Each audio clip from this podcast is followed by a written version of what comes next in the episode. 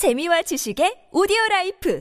팟빵 안녕하세요. 군사 돋보기입니다. 드디어 우크라이나군이 모든 전선에서 대규모 반격을 준비한다는 정황이 포착되었으며 이에 따라 러시아 바그너 그룹의 고위 간부가 지난해 8월에 있었던 하르키우 돌파전 때처럼 삽시간에 러시아군이 밀려 점령지를 내주고 패퇴할 것이라는 경고를 계속하고 있습니다. 바그너 그룹을 지휘하는 예브게니 프리고지는 콩코드 그룹이라는 단체를 운영하고 있는데 이 단체의 고위 간부 중 하나가 Reverse Side of the Medal 줄여서 RSOTM이라는 닉네임으로 텔레그램에서 활동하고 있습니다. 그런데 현지 시각 3월 13일 오후 갑자기 이자가 텔레그램 채널에 자세한 내용이 대통령의 보고와 함께 현재 우크라이나 영토 내 러시아군과 바그너 그룹 모두가 큰 위기에 처하고 있다는 경고를 담은 매우 긴 분량의 글을 올렸는데요. 그가 2월 초부터 남긴 텔레그램 메시지에 따르면 현재 우크라이나 내 헤르손, 미콜라이우, 크리비리흐, 자포리자, 하르키우, 돈바스 할 것 없이 모든 전선에 우크라이나군이 새로 창설한 신규 여단들이 속속 집결하고 있다고 합니다. 최근 우크라이나군은 모든 전선에 증원 부대를 신속히 투입하며 대규모 보복 공세를 준비하고 있는데 이것이 바로 러시아군을 완전히 밀어내기 위한 대규모 반격을 의미한다고 합니다. 이 전력들은 충분한 정규 보급을 우크라이나군 자체로부터 받고 있으며 부대원들이 자체적으로 내놓은 모금액 그리고 영토를 지켜달라며 기부한 우크라이나 주민들의 모금액을 통해 전투를 위한 만반의 준비를 갖춰 나가고 있다는데요. RSOTM이 밝힌 바에 따르면 4월 중순 우크라이나군이 모든 전선에서 대규모 공세를 가할 조짐이 관찰되고 있으며 우크라이나군은 헤르손과 자포리자 등 남부 지역을 장악하고 크림반도까지 손에 넣으려 할 것이라고 합니다. 이로 인해 크림반도와 러시아 본토의 육로를 통한 연결은 완전히 끊어지게 될 것이라 경고하고 있는데요. RSOTM이라는 닉네임을 쓰는 이 박, 바그너 그룹의 고위 간부는 앞으로 닥칠 우크라이나군의 공세에 맞서 러시아군은 대응하기 어려울 것이라는 러시아 입장에서는 절망적인 메시지를 내놓고 있는데 이자의 말은 진짜일까요? 전문가는 아니지만 해당 분야의 정보를 조사 정리했습니다. 본의 아니게 틀린 부분이 있을 수 있다는 점 양해해 주시면 감사하겠습니다. RSOTM이 밝힌 바에 따르면 현재 새로 배치되고 있는 우크라이나군 전력들 중에서도 자포리자 전선 전면에 배치되고 있는 각 우크라이나군 여단들은 모두가 나토 표준 장비들로 무장하고 최신식 나토 전술 교리에 맞춰 편성되고 훈련받은 이들이라고 합니다. 이들은 그동안 우크라이나 군이나 국제이용병 군단 대원들이 사용하던 무기와는 다른 서방제 무기들을 사용하고 있으며 서방제 전차와 장갑차, 전술 차량들로 중무장한 이들이라고 하는데요. 게다가 우크라이나군 외에도 정규군은 아니지만 영국과 폴란드,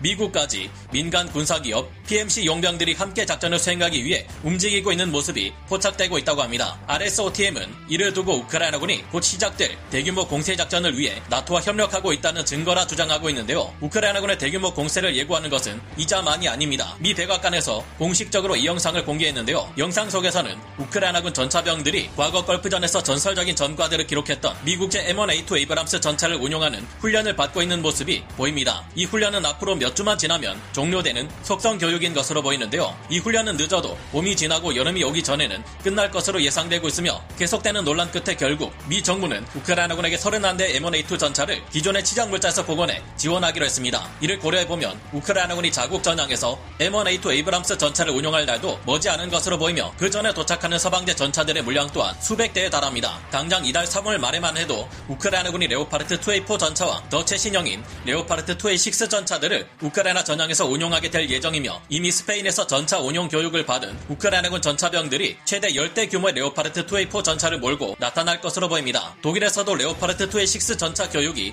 거의 끝난 상태라고 하며 3월 말이면 이들 역시 복귀해 해당 전차를 몰고 나가 우크라이나 전장에서 싸우게 될 예정인데요. 독일에서 파악된 바에 따르면 이곳에서 우크라이나군 병력들은 레오파르트 2A6 전차와 함께 제병 협동 작전을 수행할 M2A2 브래들리 보병 전투 장갑차, M113 장갑차, 험비 차량 훈련도 함께 받고 있다고 합니다. 또한 폴란드에서는 우크라이나군에 신설되고 있는 8개 돌격 여단을 위해 의료품과 일반 군장류 물품들을 지원하고 있습니다. 영국에서도 챌린저2 전차를 28대까지 지원하기로 했었고 5년간 T-80BV 전차를 운용해온 우크라이나 전차병 하나는 챌린저2 전차의 성능이 T-80 BV 전차를 압도한다고 표현한 바 있습니다. 최근 우크라이나군의 올렉산드르 시르스키 상장은 봄에 있을 대반격을 위해 예비대를 집결시키고 바흐무트를 지켜야 한다고 주장했는데 현재 러시아군의 전차들 중에는 강력한 서방제 전차들을 막아낼 수 있을 만한 것들이 그다지 존재하지 않는 상황이라 곧 러시아군이 큰 위기에 처할 것이 예상되는데요. RSOTM이라는 닉네임을 가진 바그너 그룹의 고위 간부는 85%에 가까운 병력이 전멸한 바그너 그룹 용병들을 하루빨리 치열한 격전이 벌어지고 있는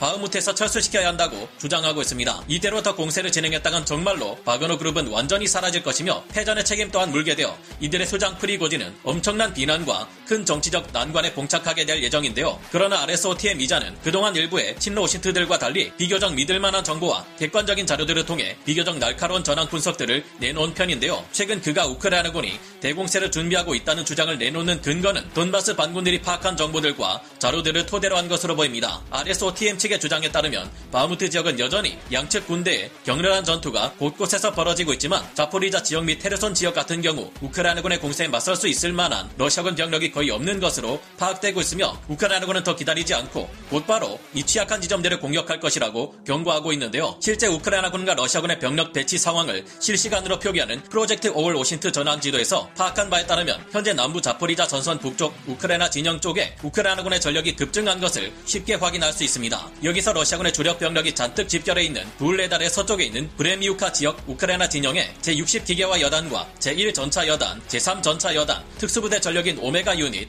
제74 수색대대, 제128 영토 방위 여단 등의 전력이 배치되어 있는 것을 확인할 수 있습니다. 그리고 그 서쪽으로 쭉 이어지는 자포리자 전선의 북쪽에는 제110 영토 방위 여단, 제102 영토 방위 여단, 제56 기계화 여단, 제7 어레이 대대, 제58 기계화 보병 여단, 제108 영토 방위 여단 등등 남쪽의 러시아군 세력들을 압도하는 우크라이나군의 각종 전력들이 늘어서 배치되고 있는 모습을 볼 수 있는데요. 이들은 화력상 지금도 러시아군에 비해 상당한 우위를 점하고 있습니다. 특히 부흐레다르 북쪽에서 제72 기계화 여단과 제23 분리 소총대대, 제68 예거 보병 여단, 제52 분리소총대대 등의 전력이 러시아군의 공세를 요새화된 방어 진지에서 막아내고 그 사이 불레다르 서북 쪽에 집결한 6개에서 7개 여단에 해당하는 전력이 남쪽으로 전선을 돌파해 동쪽을 공격할 경우 부글레다르에 집결한 러시아군의 주력 병력을 두 개 방향에서 포위하며 둘러쌀 수 있게 됩니다. 게다가 바흐무트에 집결해 있는 우크라이나군의 전력도 보시는 것처럼 엄청나게 증강된 상황이라 러시아군이 공세로 더 이상 전과를 확대하기가 쉽지 않은 상황인데요. 최근 척파러의 3월 14일자 전황 지도를 보면 바흐무트 시가지 남쪽 에서 우크라이나군이 반격을 가해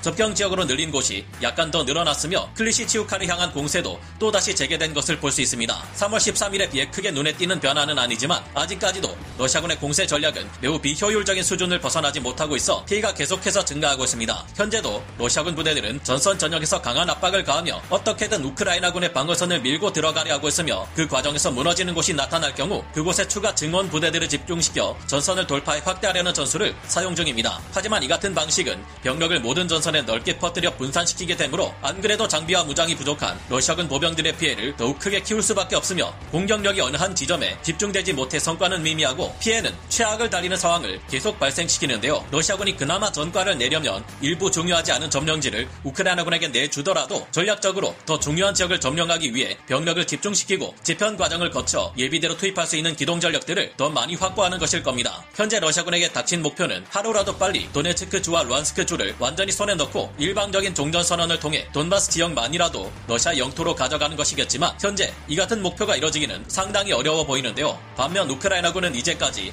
많은 군사 전문가들의 예상처럼 곧 시작될 대반격을 통해 러시아군을 오히려 위기에 빠뜨리고 크림 반도마저 되찾아올 가능성이 높아 보입니다. 혹여나 러시아가 대규모 전면전 총동원령을 내리고 200만 명이 넘는 예비군을 동원해 스탈린그라드 전투를 한참 뛰어넘는 무모한 인명피해를 발생시키며 어떻게든 전선을 확대하려 할지 모르겠지만 앞 으로 지원될 막대한 서방제 전차들과 장갑차, 각종 첨단 무기 지원 등을 보면 그렇게 할 경우 멸망하는 쪽은 우크라이나가 아니라 오히려 러시아가 될 듯한데요. 앞으로 상황을 지켜보며 우크라이나군이 화끈한 대규모 보복 공세를 통해 파죽 지세로 러시아군 점령지들을 탈환하고 있다는 소식이 나온다면 그 즉시 여러분께 말씀드리겠습니다. 오늘 군사 돋보기 여기서 마치고요. 다음 시간에 다시 돌아오겠습니다. 감사합니다. 영상을 재밌게 보셨다면 구독, 좋아요, 알림 설정 부탁드리겠습니다.